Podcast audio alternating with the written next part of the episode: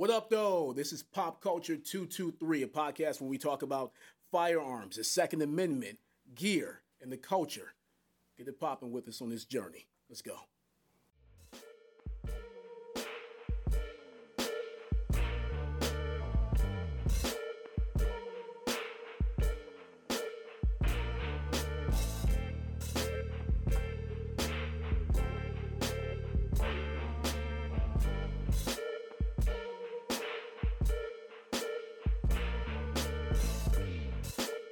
What everybody? This is another episode of the Pop Culture 223 coming at you. Uh, this is my this is season two. This is the second episode. Um, I might switch it and just make it episode eight because it's a little confusing when I start editing and stuff. But I got some good brothers here, man. I'm gonna let them introduce themselves. Me and Nick is one of the guys here. Me and him go way back, man, to uh, Broncos, West Side Broncos, Sweet Green and Gold, back in the neighborhood. So um, I'm I appreciate that they came out, man, today, share some time with me out their busy schedules, being dads, fathers, and whatever else they got going on. But they're also firearms owners um, and responsible firearms owners. So I thought, you know, when I brought them on here, just just to show this when on the show, just to show like different aspects of people backgrounds and where they come from, and that we all like you know firearm owners and responsible gun owners, fathers, and you know community people that just keep you know things popping in our life. Uh, so Nick, go ahead and introduce yourself, where you come from, your background, everything. I'm Nick Patterson from Detroit, Michigan. Uh, I'm currently a dean of students at Southeastern High School. I am an educator. Graduated from Detroit Radford, which is now Which is now Myers. Myers, Get that out of the way. Graduated from aisle three. I went to Alabama A&M for my undergraduate. Went to Wayne State for my grad degree, and I am I'm working in the city as a uh, as a dean of students right now. Got that little bit, don't Yeah, I? there you Hey, go. listen, I'm on. the- This is my first time on the ones and twos. I'm trying to produce my own show now, so I'm stepping up in you know in the category. Uh, the the Lance over here, Dub's over here, Oh, so he- yeah. he let me jump on there. The Bear can't be here today; he's out there. His son's birthday, so um, so I'm on the I'm on the ones and twos. So just bear with me. Oh, so yeah. the the other gentleman I got here to my right is is Tip, Brian, Brian Tipton. So go ahead and introduce. Well, I'll introduce him a little bit, but go ahead. Yeah, so Brian Tip, you know, everybody know me as Tip, so um, they wouldn't know who Brian was. But um, I'm from Detroit. I went to Cody High School. Um, I also played for the Broncos, probably older than these guys. My You the. Bronco? My Yeah. man. My man, sweet green and gold. 82, 83. I was, you know. I think I was 91, 92. Yeah, so, was uh, you, Dick? Yeah, 90, 93. Dang. Yeah, yeah. I didn't even know that, Tip. Yeah, yeah, yeah, yeah. So uh, football actually was my first love before basketball. But um, like I said, went to Cody and um, graduated from uh, Tulsa University, Grand Canyon University. I'm currently now um, the principal at Pershing High School. This is my 24th year in education. So Oh wow. um, been around a long time. All right, man. So look, y'all, y'all got to give me a little bit more, more oomph on some more stuff on y'all background. Y'all brothers are what? Where, what, what Greek family y'all come from? But it- it's only one fraternity. Right. Come on, man. Y'all done said. Listen, Omega Psi Phi fraternity incorporated. the best in the land. So, yeah. listen. I went to. To stay humble, man. Nah, You Nick. know? Nah, Nick. This pop culture. If y'all gonna bark, to bark. stay If you humble. gon' if you gonna get with it, get with We it. try to stay humble and professional, but it's only one. Hey man, I, you know, I didn't I didn't put the I went to Alabama so my sister went to Alabama State. One of her boyfriends was accused, name was Jeff, something like that. And I went out there, I was like, wow.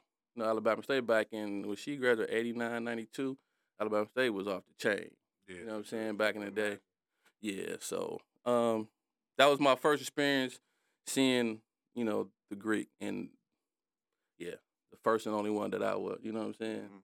So that's my little, you know, little background on that. Um, so I got a question. So it's the two of y'all. So when I ask you the question, just answer it, and then you know they both go for both of y'all because one of the D, one's the principal. Okay. So, uh, tip on your day to day, What's what's the process with you? You know, since you've been the principal. So um, things has changed a little bit.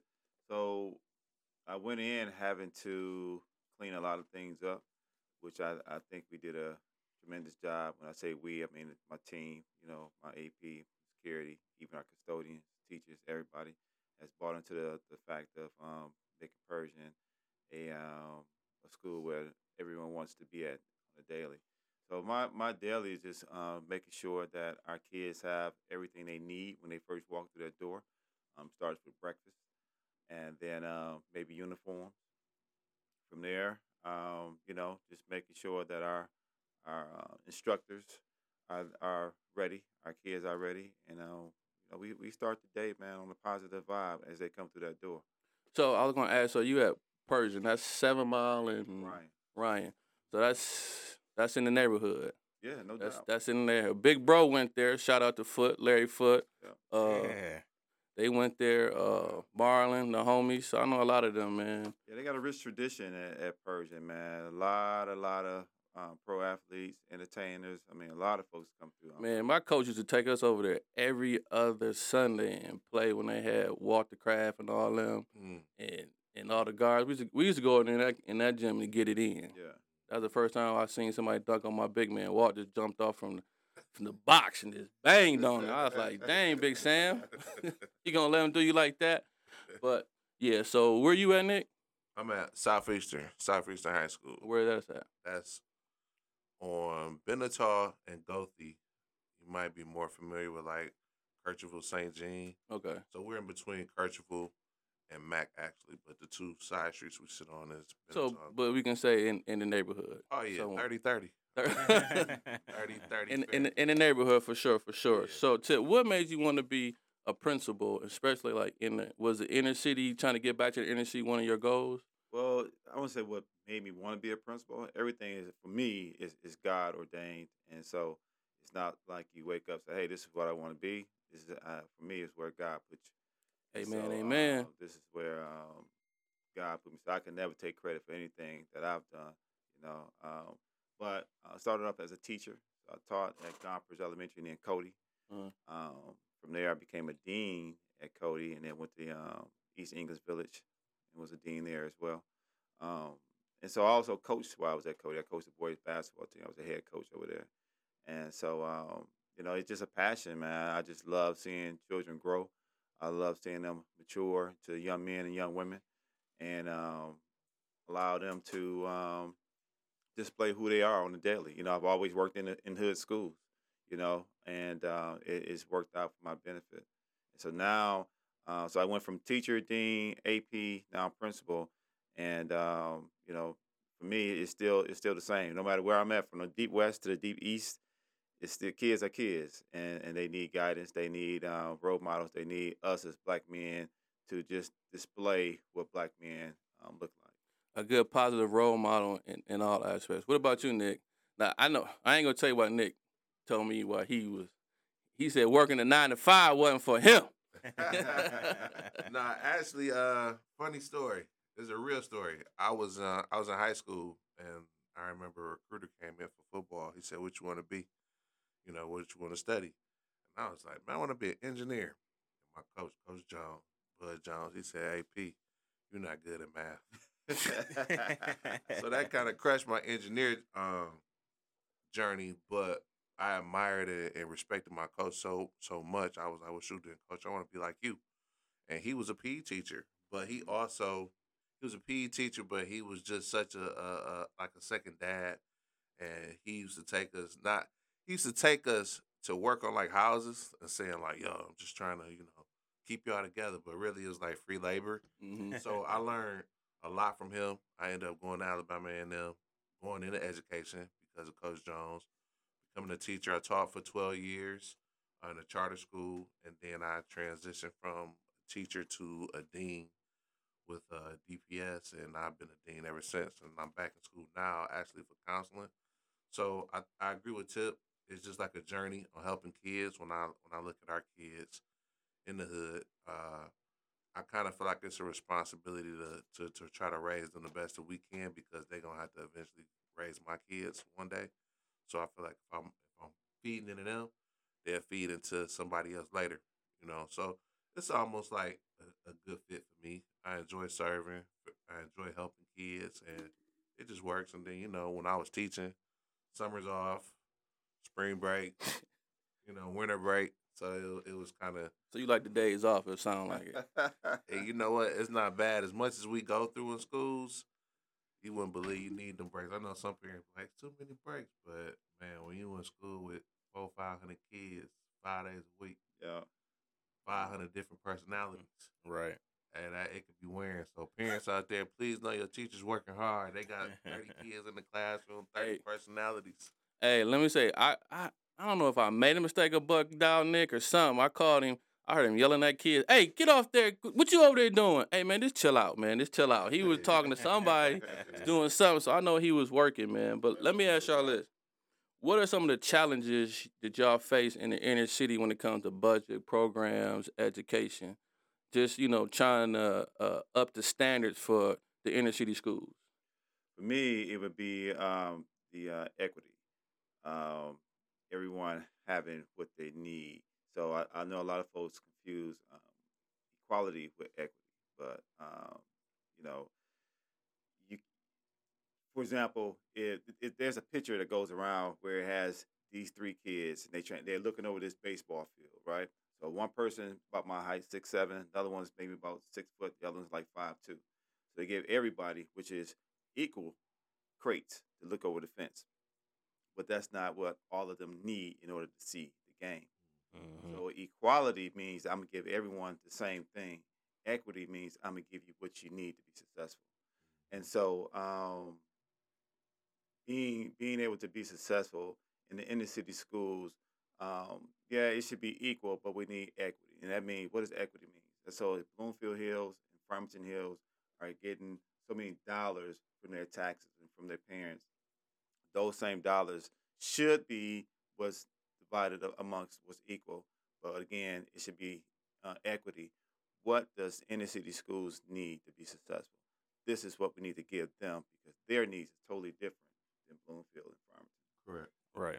Correct. Yeah, it's, it's, hit it head on. It's it's it should be fair, but it's it's a different demographic. You know, just a different demographic, a different a different parent a different household, different situation. Whereas where you stay at, you know, your home, two parent home, you know, parents doing what they're supposed to do.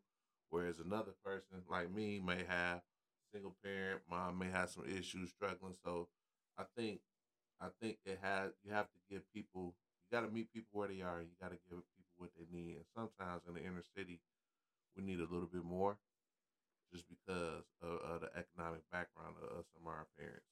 So, how do y'all get the how do y'all get the extra?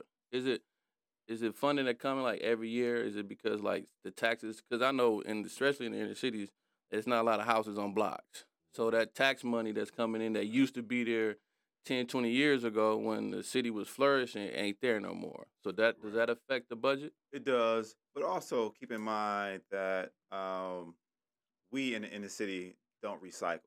And when I what I mean by recycle, of course, his kids can't go to Redford, but um, all those kids that went to Cody and, and, and Henry Ford, you know what I mean, and Mumford, you know, we don't say, well, Mike, I went there, my kids are gonna go there.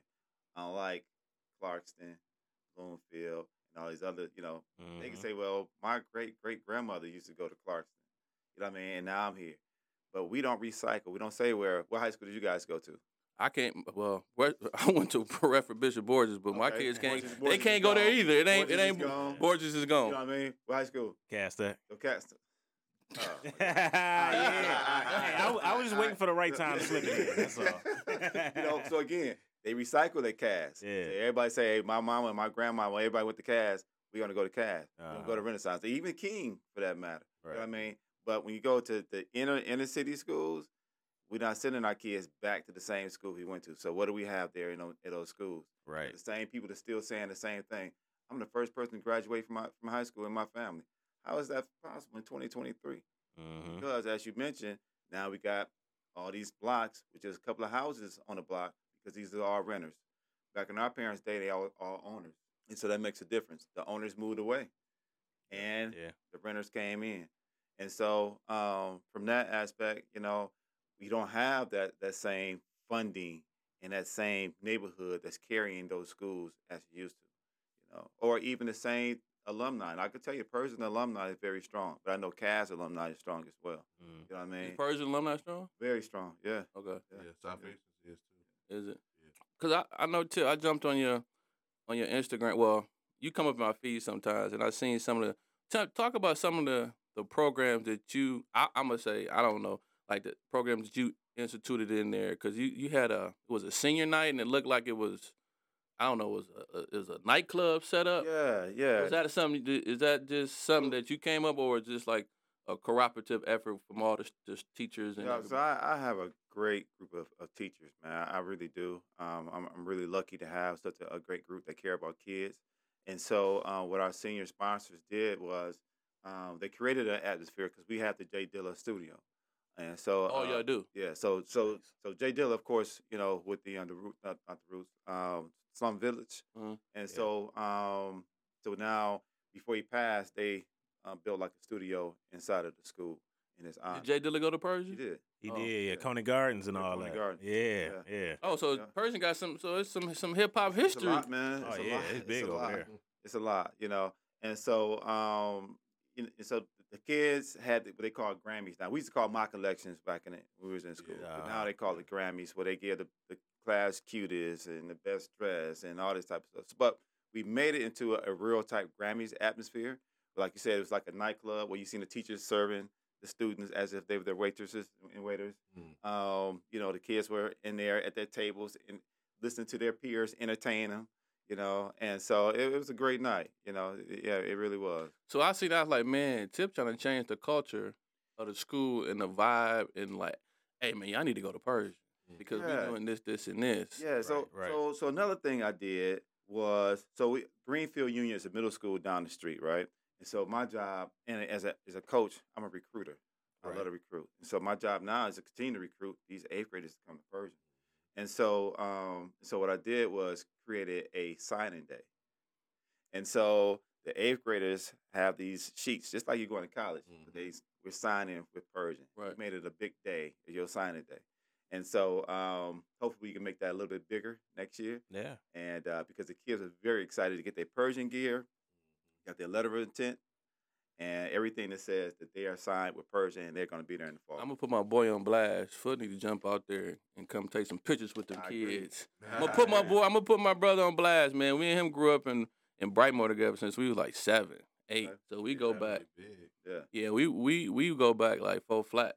You know what I'm saying? yeah, we yeah, stay yeah. there. Tell them, come on. So, so what? Also, what I did when you come into the building, you see this big old, um, you call them the uh, retractable billboards they got now, right? hmm And so I put um, Foote, Steve Smith, Khalil, uh, Jay Dilla, all of them in a list of other hosts of people that have come through there. So when the kids come to the building, the first thing they see is those people because those people walk these same hallways. It's the same building. Right. You know what I mean, it's when I say it's the same building, it's Yeah, the same it's the building. it had no building. upgrades, no renovations. so, so our kids walk in, they see, hey, these people went through these same hallways, did the same struggles, and matter of fact, they might even be living in the same houses that we're living in right now. Yeah, so my mama know what I still mean? stay in the same hood that we grew up in. She Yeah. ain't left Brightmoor, so Yeah. you know what I'm saying. Yeah, Um, yeah, what about over there at Southeastern? So I think we do we do something similar. We did signing day with our seniors. It probably wasn't that big. I think each school does pretty much the same things. Like we had the Grammys and and they have their uh their swing outs and things of that nature. But what I try to do for my position is do like a monthly incentive. So it's kind of like where the kids who are on track as far as grades, attendance, and behavior are um I'm good Yeah, you good? Oh. oh. are um are rewarded, you know, at the end of each month. Like so, like this past month, it was a dodgeball game. So we did a dodgeball. Ooh, staff student dodgeball. Ooh, that got It wa- aggressive. They, they done had an old school ball, so it wasn't. It, it, it was it was lightweight dodgeball, not what we played. Yeah, that big old red Yeah, it heavy was like a ball. Nerf ball. It was whack. That big old red heavy ball. nah, not the heavy ones. They couldn't take that. So we just try to do monthly incentives, weekly incentives to try to keep our kids in a positive atmosphere and a positive light to saying, hey, you know, we we want you to care. We want you to come to school. We want you to be you know progressive and be able to grow here.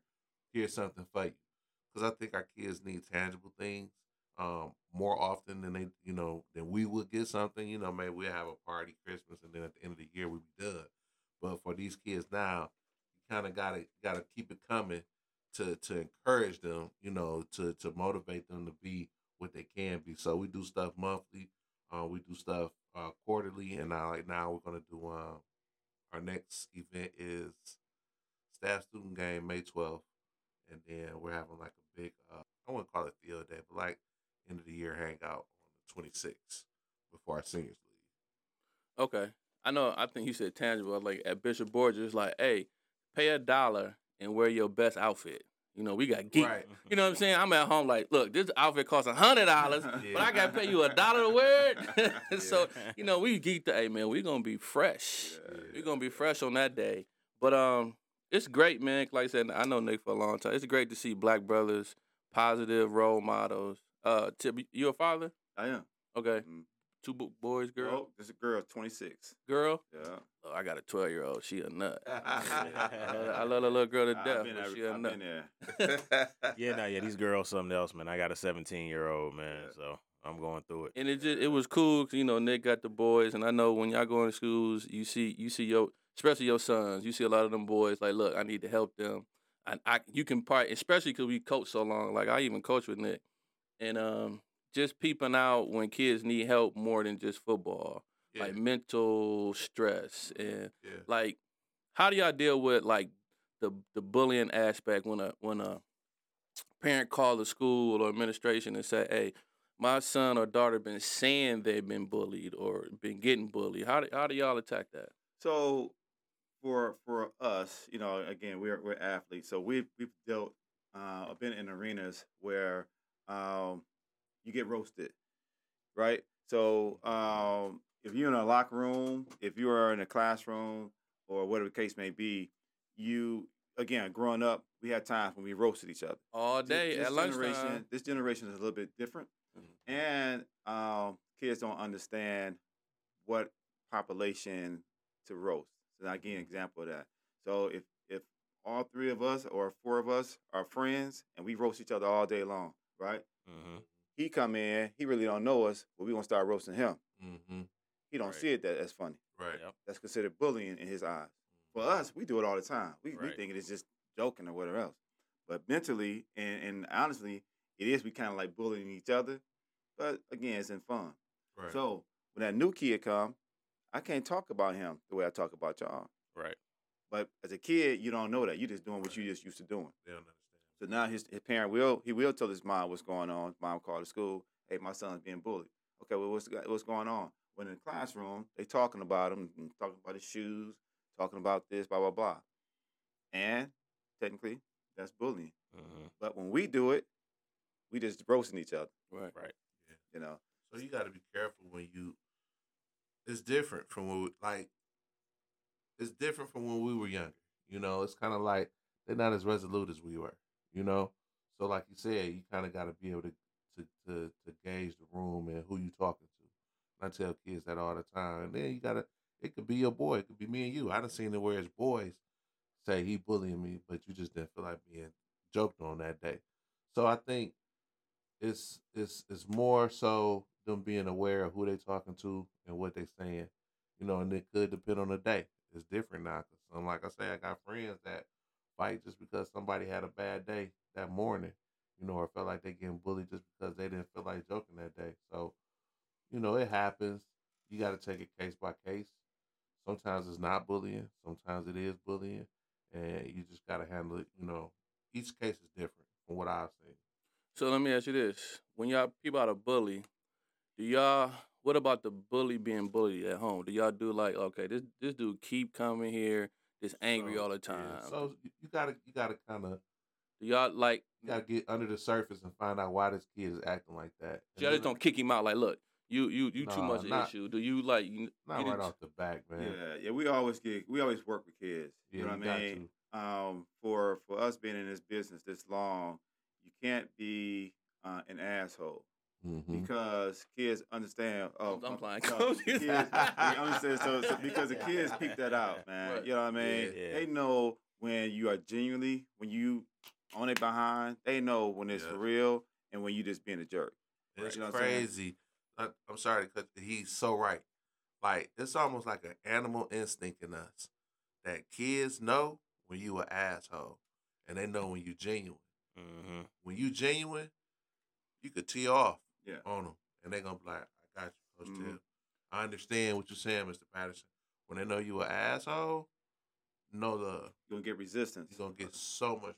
Well, especially with our, so especially in our culture, especially with the boys, and a lot of them may be coming from um, single parent homes where their mom, you know, coming up with their mom.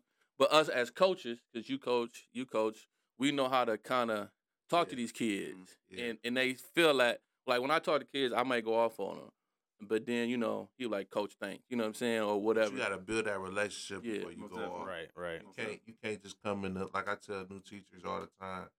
You can't come in the gate saying, "Oh, this what we doing, this what we ain't doing." This day it, it's almost like this their territory. You got to come in, fill out the lay of the land, build first. You may take some losses at the beginning, but then when you come back around stern and they know you actually care, your results is uh, incredible. You know, just it's incredible. So I had my homie on here, uh, uh, go be great on purpose, two man, Ronnie, and he said he um, and I don't know if y'all do this at the school when teachers come in, because he's also he's a principal or the dean too. When he when teachers come in, he has to teach them how to teach our kids, or teach his kids in his school. Like I don't know if they coming from not in the inner city, but they coming from somewhere else. So he teach them, help them how to teach the school. I guess because of just like what y'all were saying. Well, a lot of teachers that that I'm with are already pretty much experienced. So Okay. uh, if we do have a new teacher that come in that needs some guidance, I always have the other teachers do peer to peer work, and if they can't, then I step in because a lot of times things come easier from your peers than it comes from your boss per se. You know what I'm saying? And so, um, same thing with, with, with coaching or, or even um, teaching. You know what I mean? It's easier for um, me to say, all right, Nick, I need you to go help these guys because I know you know how to do the work. Just help them, show them how to do it. Compared to me as a teacher going on, now you feel more stressed when it's me as a teacher than it is with your peer. So, same thing uh, with our instructors. We try to make sure that they are um, coached up by their peers and shown, hey, this is how you might want to manage tip. Tip don't want you doing that, blah blah blah. But this is how you can get to them. Mm. I had them last year as a, as a student. You know, I just want to know one question. When it, when y'all get hyped, do y'all be stepping down the hallway? wow. Well, hey, you know what, man? I It's wish like I one day you come in there and just start barking. Like one of them get days, let's get up at it. I wish I could get my knees up that high. Oh, man. man. I, you know what? A lot of I'm gonna be honest. A lot of my kids don't even know I'm a Q because, um, you know, I wear my gear. A lot of them don't even know what it represents until I tell them. Right. You know, and then once they find out, you know, they may you. I can tell the ones when YouTube stuff. You went, then you went Yeah, recruiting, huh? Mhm. No, not necessarily recruiting, but they'd come in front of me marching. They're doing stuff. Yeah, this what y'all do. So it's exciting, but um, for the most part, I don't. You know what I'm saying? Just because the knees ain't holding up like that. hey that man, I was just thinking like, man, if I you was, know? I might Just just come to work one time, like, hey, let's just get at it. No, I most Play that definitely- music. I most definitely don't. But uh, I do uh, wear my stuff, uh, you know, and let them know what it is because it is part of our uh, culture. It is part of uh, you know African American males, Right. and uh, you know I let them know it's for college educated men. So um, you know, Give them history, give them the education yeah, so they can. because Uh, I have a couple of guys that used to play for me are NARQs. okay. So um, Nice. you know that's that's one of the benefits when these guys see you. They don't just see you; they actually admire what they see. So since y'all teaching like the inner city schools, and you said Tip, you do some recruiting at the middle school, because the neighborhoods y'all in, what about how do y'all curve like the violence in the neighborhood, the gang violence, and bringing them kids in school and making sure they're safe or they feel safe coming to school? So first of all, you can't curb the gang violence because you're not in the in the city or in the neighborhoods every day. Right. All you can do is control your community inside of your school. Right. And that's why I tell all my parents, you know, in here, they good. out there, we, we dismissal. You know, I, I don't know what's going on out there because I don't know who's around the corner about to come around to Mhm. the school. You know, so um, but as far as like gang activity inside of the school, um, for me, this is how when I was at East English, we had man, it was crazy. So think of this. So when I first got to East English, Finney had closed down. They built a new school, which is now East English, right? Kettering closed. All those kids came to East English.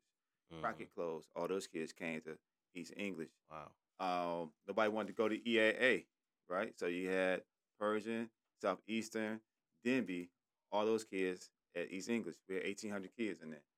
And so think of Kettering kids, they want their stuff. Finney people, Kettering people. That's just three groups alone. Mm-hmm. Then you got Crockett people, and then all these people from EA that's just clinking up with whoever else. So it was uh major gangs. Major activity, major action. So so as a dean during that time, what I had to me and the, AP had to, to strategize was who in here can we keep and who can we get rid of. Mm-hmm. So, for example, if it's and this is just how it has to be. If it's more of this group of a gang, and let's say it's thirty members of a gang in one group, eight members of a gang in another, another group, and they constantly at it, who am I going to get rid of? The eight, Right. because again, now we keep this thirty. It's harmony because they all together. Mm. So this eight got to go someplace else where their group is, because again, we still got to educate these kids, right? Right. We can't say, well, you in that eight mile group, you can't be in the school. No, they are they are students. But which group is constantly at each other? These two groups. I need to get rid of the lesser of that group so everything can calm down. And that's what we did. We got rid of the lesser of the group. Once we did that, things sorted out. Now again, we're in an inner city school. And I tell parents all the time, brothers and sisters fight, right? So what don't you why don't you think these kids that's coming from different households not gonna fight? The thing is, after the fight, can we still coexist in the same household? Right. You know, just like your brothers and sisters. So I, I came from a family, I got five brothers and sisters. My niece was born when I was seven. My niece is like my, my little sister. But in the household, we all fought. Right. You know what I mean? But did we still be able to coexist in the same household after the fight? Most definitely. You know, and so that's how we teaching our kids. Now, okay, y'all fought. Now, after the fight, what do we do to make sure we can all still coexist in the same building? Yeah. You know, I would agree. Same thing. Um, you know, the the realization is everybody can't stay. So what we focused on was the more violent ones, the ones who consistently fought, and um, those are the ones we moved out first. It's interesting though. Once you start, kids want to come to school for one. They want to feel safe when they come to school. When you start getting rid of the ones that's super violent, and they see it, the ones that really on the edge that may just be running with them, they chill out they're like, oh, okay, such such. Um, you know, kids are. So when they start seeing people getting put out, it sends a message, you know, through their community, like, okay, they're not playing with it. So you can get the ones that's kind of leaning towards going bad to get back on the on the right track. Right. Um. Yeah. I. I. I yeah. I ain't gonna take that peace slip home like, man, I got kicked out because I was running with such such such such. Right. I knew that was gonna. Right. I knew that was gonna be a problem for Right. sure. So let me ask you this too, and um, Tip, the digital the digital divide. Our kids are behind, and and I'm gonna say it so much, but because of the access to internet, especially with the technologies booming with the AIs, the coding, and programs like that. How do you like? How do we try to catch our kids up to that, especially in the inner city where the funding may not be available? to bring it in to get those programs in there to get like my son go to West Bloomfield. He got into West Bloomfield because of the STEM program. Mm-hmm. He tested in, tested real good, whatever. So now he's in the STEM program. So they're gearing him to like engineering and you know all that. But as far as like in Pershing and Southeastern, where I don't know if the STEM program is there or programs like you know coding and, and, and all that. How do you bring that to to to a school like that to the inner city? 'Cause we So- so behind. Our kids are so behind. Right. So so technology is, is most definitely is what we gotta have in, in all schools. You know, um, number one. But um, when it comes to coding and STEM program, um, first you got to find the correct instructors to teach it. Mm-hmm. Um, and I, I think it's it's very important that our, our kids are exposed to it. uh, when I was at Osborn, I was the AP at Osborn. We had a, a, uh coding program. In fact, they still had the coding program, but they had the correct teachers to teach it. And so uh, with that coding program, it it was um, made like it's called a career pathway, and uh, those kids take those classes uh, two or three hours throughout the day, just like they would if they went to a career tech center. Mm-hmm. So it's the same thing. And so uh, we're trying to incorporate the same thing over at, at Pershing. Uh, right now, we have um, uh, police cadets. We have the Jay Dilla uh, studio where they come in, they learn how to, to work the keyboards, I mean, the, on the, you know, the boards. They know how to work the mics. They learn how to work the music program.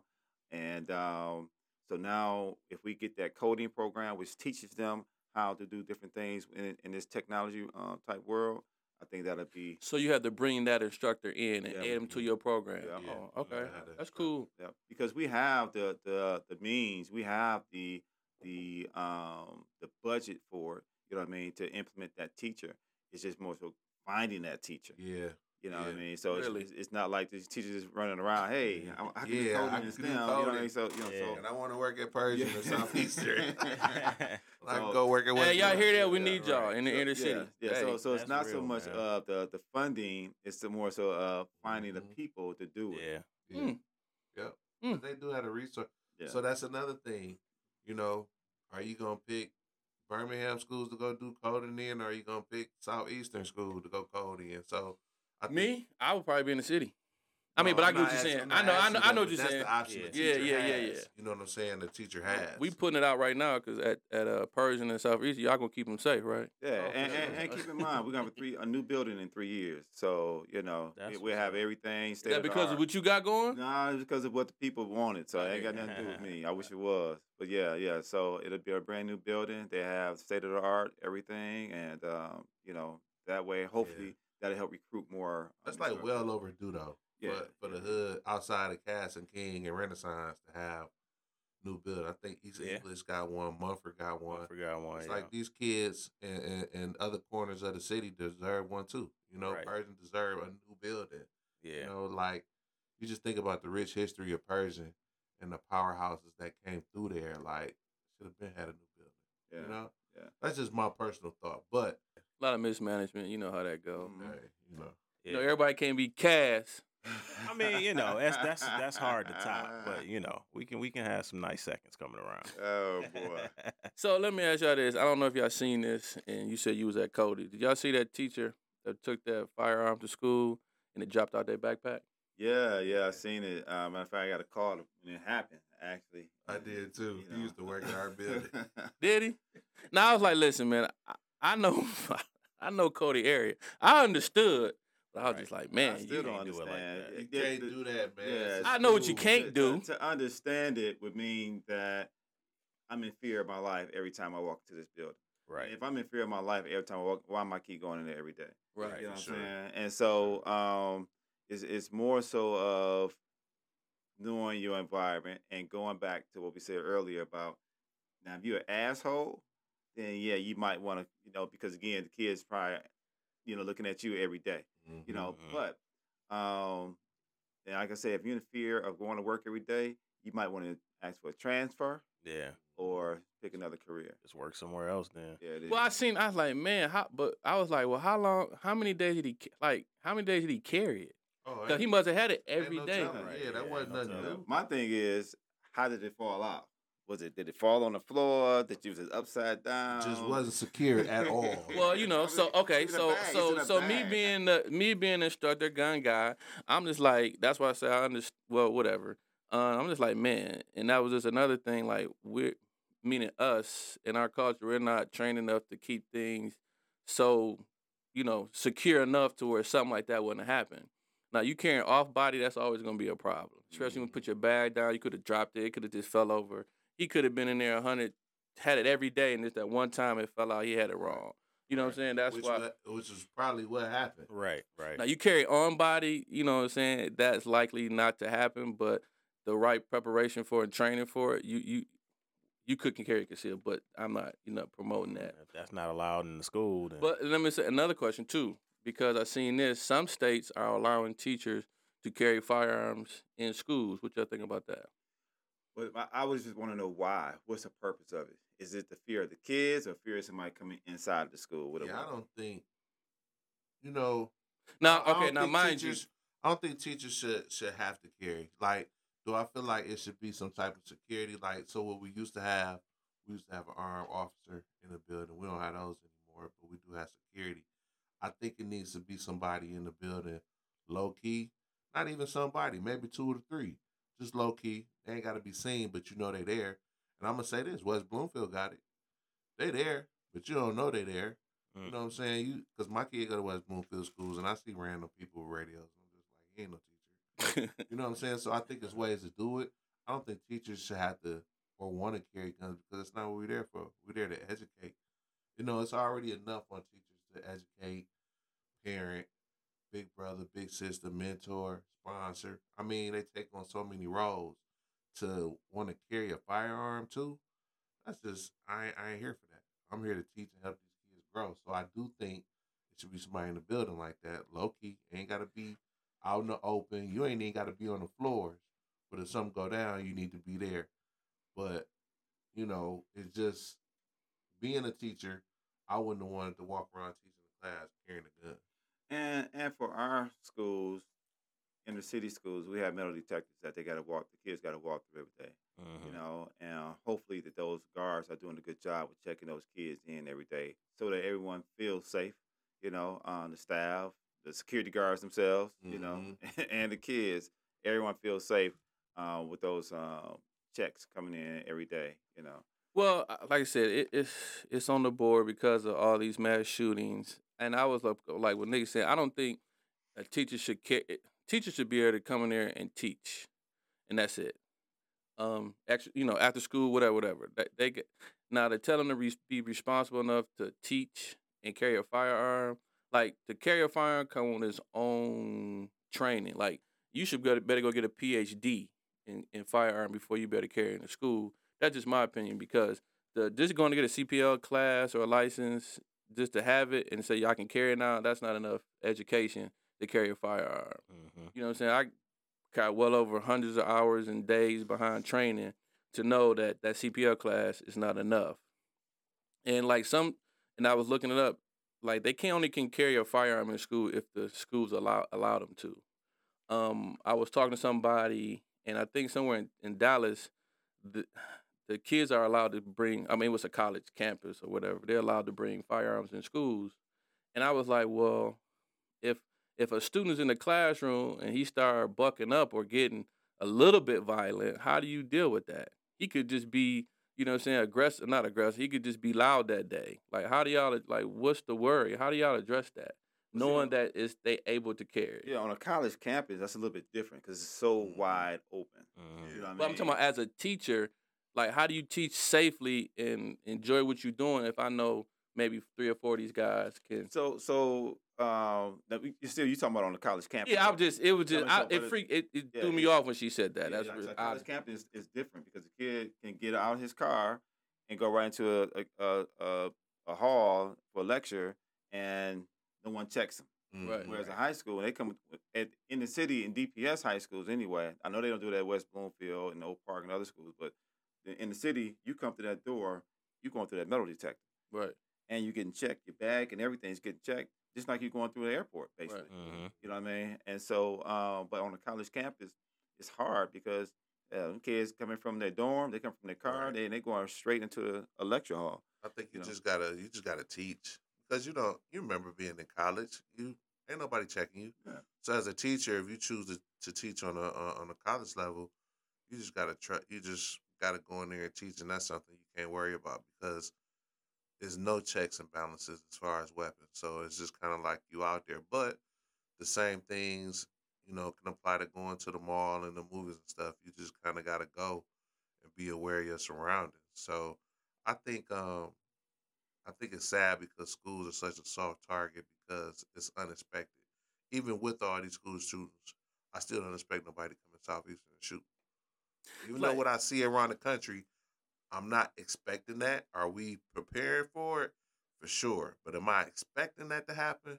Absolutely not. See, and, mm-hmm. and then I'm that's another question I'll ask. Like, I grew up like in Brightmoor, went to Huber, went to Murphy. So we had metal detectors in Murphy. So it was like it wasn't no big deal. You know what I'm mm-hmm. saying? It wasn't a big deal to walk through metal detectors. It wasn't a big deal to have like we had gang squad up there. So it wasn't a big deal to have gang squad walking through and just do checks. You know what I'm saying? So it wasn't. It was just like okay, they're keeping it safe or whatever. There's a presence there. I mean, people we still acted up, but to actually think about somebody coming to school and doing some damage or doing work, it was like nah, not in this shit. We know. Yeah, because so so yeah, so I went to Cody, and so in the in the '80s I came out of Cody '88, and so we had Young Boys Incorporated, Joy Road, I say Joy Road. Brightmoor. right. We had um, the Sconies and the LKs. We had, um, I mean, Herman Gardens. We, I mean, we had so many gangs up up in there, and this is during a time when the drug uh, game was like at its highest, hmm and so we had guys in there with fat knots every day, gold chains, nanny goats. You know what I'm saying? I mean, so, um, but there was no metal detectors coming through the door every morning. In the '80s, you just come right on, right on in. Mhm. And so, and there was a big gang problem. I said, Young Boys Incorporated was was at the, at the, at their peak, you know, and so we didn't have to worry about no one coming in shooting up the school. Because we, it was too many gangs in Those there. guys are- It was a You know certain what respect level Yeah. for schools. yeah. you know, You and, know? and and teachers in general, you know, even if someone didn't like that teacher, they Mhm. weren't thinking about fighting no teacher. Right. Yeah. They Yeah. weren't thinking about trying to shoot no teacher. Right. You know, or even hurt the teacher. They might cuss him out. Right. you know what I mean? But right. you know, they ain't doing nothing. Well, know. it just you know, well, you know, they they use that platform to jump off to attack firearm gun owners, and it's not the, it's like to have teachers in schools with firearms. I don't, I, I don't, I don't agree with that. But to have recess officers that can, you know, deal with a threat when it comes in immediately, opposed to calling the police and they be there in two or three minutes, I think that's necessary. yeah, I think Yeah, we have sure. more issues, as you mentioned at the top of the show, with the neighborhood, someone from the Mhm. neighborhood trying to come up to the school and do Right. something, more so than the student body themselves trying to do something. Which again, I don't see why teachers want to carry guns inside the school because it's up to me to make sure that everybody in that building is safe. Listen, Right. some of them kids that is these high school special person probably would straight drop a, one of them teachers. like Yeah, you can and probably these- so. I, I these would, you know, kids 'cause a little got, bit some, got some different. strong kids, you know. But again, it's the respect level that our kids need should learn when they walk into that building that we are all here together. I'm not Mhm. here to hurt you. I'm not here to humiliate you. I'm not here to make you uh, look bad. I'm Yep. here to educate you. For sure. You know. And that's that's got to be the message. And I think as long as that's the message, well, I would say at least ninety five percent of the kids is on board. Like you got to remember, man, kids love coming to school. I know if the the media may not make it seem like that, but Right. that's somewhere they want to be. Even the kids that get in trouble want to be in school. Yeah. Now you got your fuse that's just like, okay, you know, forget school. And that's that's you're not gonna save everybody, but for the most part, Pershing, Southeastern, all those schools in the hood, our kids want to come to school and are good kids. Like don't let Yeah, don't let it yeah. don't get it twisted. Yeah. We got really good kids, like really good kids. Yeah, like they do. I know they they they demonize them sometimes and you kind of just put them all in one bunch. But if you was to come to Southeastern, you'd be like, oh, this straight. Yeah. Mhm. You, I can take you through there and walk through. I shoot. I don't care who come through. Mayor come through. I ain't finna put on no dog or pony show. Go ahead. Yeah, it, it is what it is. It and- what and, it and, And our kids understand that this is the culture and climate of our school. Mm-hmm. And my thing is, in the next two or three years, I want other new kids to come into the building and try to act up, and our kids that's there look at them like, "Man, we don't Dog do that check. here." what we what, you, what you what do? you say, dog check 'em? You know, yeah, we had it. Our school was like that for a minute when we were smaller, and uh, we also we were all tested in for a few years, and then we opened up to a neighborhood school. The seniors, they would just tell them freshmen coming in, man, we don't do that. We don't act like this. I gotta go. yeah, They yeah. come to me, Patterson, man, these new kids gotta go. yeah. because they were so used to just calm and peace and just yeah. you Coming know to being school. yeah. Yeah. coming to school. you know. And, and the thing is, and I'm sure it's like this around the city with all high schools. A lot of kids don't want to go home for sure. after the I bell. don't care what you, You say. know, you're like, hey, why y'all still here? Go Why home. here? I gotta get on the PA. yeah. School over. If you're Yeah. not staying here for tutoring, credit recovery. Yeah. Go You home. think that, but you think that's a a, a component because of, of the COVID and kids was at home for so long. Uh, it happened man. before COVID. Them kids, they it happened enjoy they enjoy being in the safe the space, social. Right. They may have it better in school than they got at home in some yeah. cases. You know, know. and then you t- I mean you take your worst scenarios. You eating three times. Right. Exactly. I Exactly. mean twice. I'm sorry, twice. Uh, I mean it's just a safe space. You got to think. Teachers are in the service industry, so whatever they doing, they serving your kid. You know, so if your kid needs, I don't. I mean, we got great teachers. Whatever your kid needs, they're gonna take care of them. So when the kid gets all that in one place, and then I don't know what situation they go to at home, but they don't want to go home. You know, Right. you know, you're making a difference Mhm. for sure. So, Right. Yeah, right, right, right, right. All right, so look, we only got about ten more minutes. It was good conversation. Let me get to this question because I know my boy Nick is a is a clo- closet enthusiast, Closet enthusiast. closet gun owner. And Nick, what was your I should take a picture of my closet. Nick, what was your first firearm you bought? I don't even want to tell you, bro. You want We the did- truth? Yeah, oh, yes, yeah, we- yes, yeah, we yes. done heard 'Cause some we, I ones got, I got, I got two people. Let, this, Okay, you I'm, gonna I'm gonna tell you before you tell me what you had. No, I, I ain't not what I where had. rank at on the list. I bought my first gun in college because in Alabama you just had to have a state ID to buy a gun. I was 19. I had a 40 caliber high point. That's three That that boy- had Hi-Points. That What one weighed about 10 pounds. That's that RoboCop gun, man. it was terrible. hey, this one cat came there and said that's the only thing he could afford at the time because he got he was about to get robbed for his Cartier. So he's mm-hmm. like he needed he was paranoid. So he went out and bought a Hi-Point. I, ain't tripping. it- I bought it because I was able to, and like you said, it was probably the most economical. And I was just like, "Oh, yo, you know, Uh-huh. we could buy guns in Alabama." So it was like, That was your Lord have mercy. You I came a had long no way. clue. Yeah. no clue. Hey, what is it? Okay, I'm gonna ask the next question. Chip, what was your first? What's your first firearm you bought? Uh, what was it? Forty-five cal. It was. Um, man, I can't even think of the name of it, man. Please don't say it was a Hi-Point. Ruger Nah, nah, nah, I got a Ruger now. was it Smith and Wes- uh No, it was um, older, 1911. SR9s ain't bad. Kimber? Yeah, 1911. Who? Oh, you don't know it was a Kimber, the brand. You don't know it was this 1911. yeah. Don't worry about it. That, that was a while ago. I don't know, man. Yeah. I mean, that ain't horrible for a first gun. That was nice. T- Look, Tip, you better than your boy. hey, I swear, you couldn't even.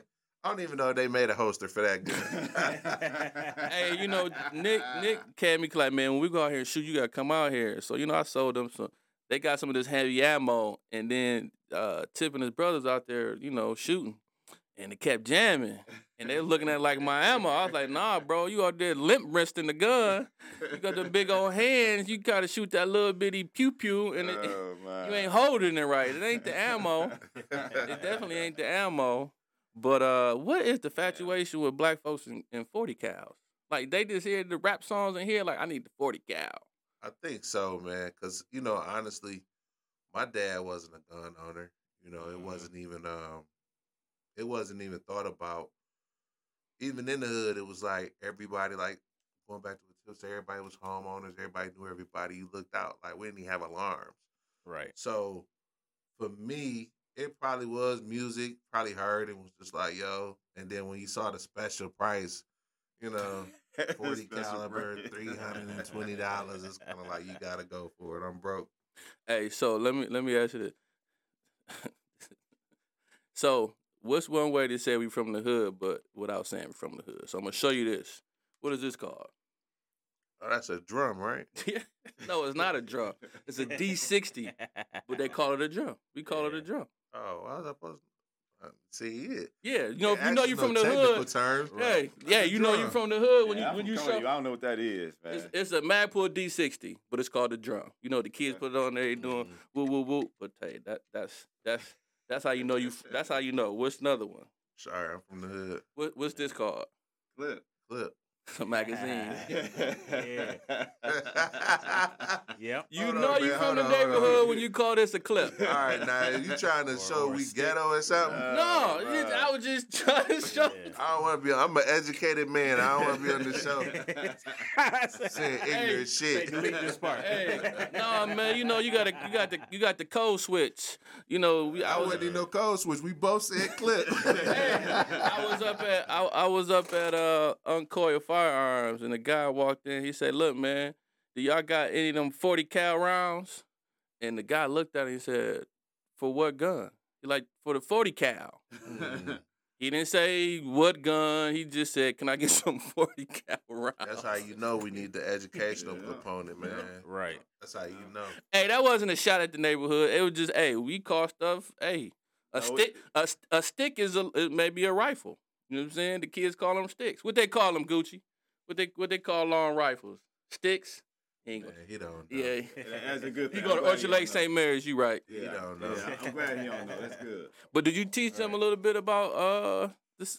A little bit. I, I think I, I I probably need to teach them more. I think I use more so scare tactics Mhm. um, instead of teaching, which is totally opposite of what I can do. I think I do need to teach them more. Like they've seen in my show, you know, show them. Have they ever operated one? No, never like operated one at all because I kind of, and it's probably I keep them away from it because I know the damage that people can do with them, and I just don't want to expose them to it. But I mm-hmm. know it's a good side to expose them to it, so that they're educated. I just haven't taken that step yet, and I think that's part of me being the closet queen because it's kind of like Pause. it's Closet shooter. Closet shooter. Sorry. Pause. How my kid give me with that all the time. I be at work. I be like, yeah, man. I said something to a kid. What I say? He was like, pause. I said, man, that boy could dribble that ball. They like pause. I'm like, damn, I can't even say dribble the ball. Yeah. They be switching stuff up. You can't say zesty no can't more. say They nothing. that word over. But yeah, I should I should educate more. I don't, um, but they definitely know about them and the damage that they can do. But that's the first step. Like you said, they Don't touch them. the curiosity, you know, I just tell people don't hide it from, don't sneak it in the house, right? My biggest Mhm. thing is when when everybody was, especially in the industry, was getting CPL license and get guns. I was just like, please don't sneak it in the house and not show them, like show them what the damage can do. Because Mm-hmm. in our culture, we don't do that. Like in other cultures, they may go out there with their father and go hunting, so they see what that round does to a deer Correct. and Right. in, in the and the damage it does to a flesh. So they mentally keeps that, da- you know, they can they gonna keep a hold of that until they grow up. So I will say they've seen it on video, but never in person. Right, but Like, but Yeah. when they fire a ri- like kids fire a rifle, they feel the impact. They you know what I'm saying. They understand it psychologically. Like okay, this is what it does. So I just say, look, don't never hide it. You know what I'm saying. Get them accustomed to it. Like I said, I carry all the time, but I you know what I'm saying. I'm in competitions. I train. I shoot. I just do it for fun and you know self defense. Uh, so you should start a self defense class, man, for people like me. Nick, we about put- to. Hold on, let me say this. Time man. out. Let Time out. say- Nick, we about to go shoot. Uh, I got where we about to go. Yeah, just 707. I ain't never got time. I feel you, brother. I, I I ain't never got time. I just start sneak out on my days off. Yeah. You know what I'm saying? But when we was up at that um Century Gun Club when all you know, all your bros came out, that was cool, man. I It wish was, yeah, I we can that. keep um you know doing stuff like that because it's not a one. It's not a lot of places for us to go outside and exercise that right. You know Right. because it's just not local. In the inner city, you, you go indoors. It's not the same as shooting outdoors. You can you do a little bit more, but um. But the most of the time we get outside, like I'm trying to put some stuff together where I can get a group of guys just to go out and not let's say training, but just help educate. You know what I'm saying? Just That's us. That's us. That's us right there. bring the guns out the closet, man. You know, at least Yeah. go shoot every once in a while at the range, man, just to get accustomed to it. Yeah. You know what I'm saying? Yeah. Just, just But I think he's hit it on the head. It's not. It's not a lot of places for us to go. You know, because I don't always feel comfortable going in the range. You know, because again, you're the minority. Where we went, you know, it was it was it was black on. It, It was a good day. I like it was that. a good day. It was us out there, and I felt like I felt more comfortable. You know what I'm saying? I ain't feel inferior to the next guy to me. He over there like Rambo, and I'm sitting here like Mhm. Harlem Nights. You know? Pow, pow, don't shoot that little motherfucker. So yeah, you should definitely. I'm encouraging everybody to tell Kev put together outside Uh-huh. shooting. I Definitely. second that. Hey, Nick called me. Hey, man, can I Nick called me. He's like, "Where's can I go, man? I don't want to feel like you know they cool up in there." I was like, "Man, just go up in there. Everything's smooth, bro." Man, it's a real, it's a real, it's a real anxiety, and I wouldn't say anxiety because I don't, I don't have anxiety, but you, you'll never know who you're dealing with. Right. You know what I'm saying? They may look at me and, you know, profiling is so, it's so rampant. I don't want to be profiled. I just want to kind of be me and just go in there. I want to be able to come in there, vul- you know, vulnerable. Like, look, I don't know much. Can you school me? You know what I'm saying? Like, remember when the one place you was recommended? I was like, yeah, they didn't even talk to me. And our arms. I wasn't gonna say the name. Oh, I'm sorry. You caught me. I got yeah. you. You know what I'm saying? But then when I went to the second place, Uncle, yeah. it was love. You know what I'm saying? It was love. So I think when you have people who are who who who enjoy it as a hobby and want to be involved and want to learn more, it's got to be a com- it's got to be a comfortable space for them be able to. Get Well, in. that's why I sent you up there because one, I know the guys, and if it was Nah, a- they dope. if there was an issue, I know who go to. You know what I'm saying? I know who to go. was- I go was straight dope. and talk to somebody. Like, look, my party, you know, didn't feel comfortable because at Encore they right there, so they gonna get. Yeah. We coming up there. You Nah, know all. dope. They was dope. Yeah, you know what I'm saying? They they come up there all the time. So um, like I said, your first purchase of a firearm can be your first and your last, depending on the situation. It depends on where you're going, and that can just deter you from doing anything else.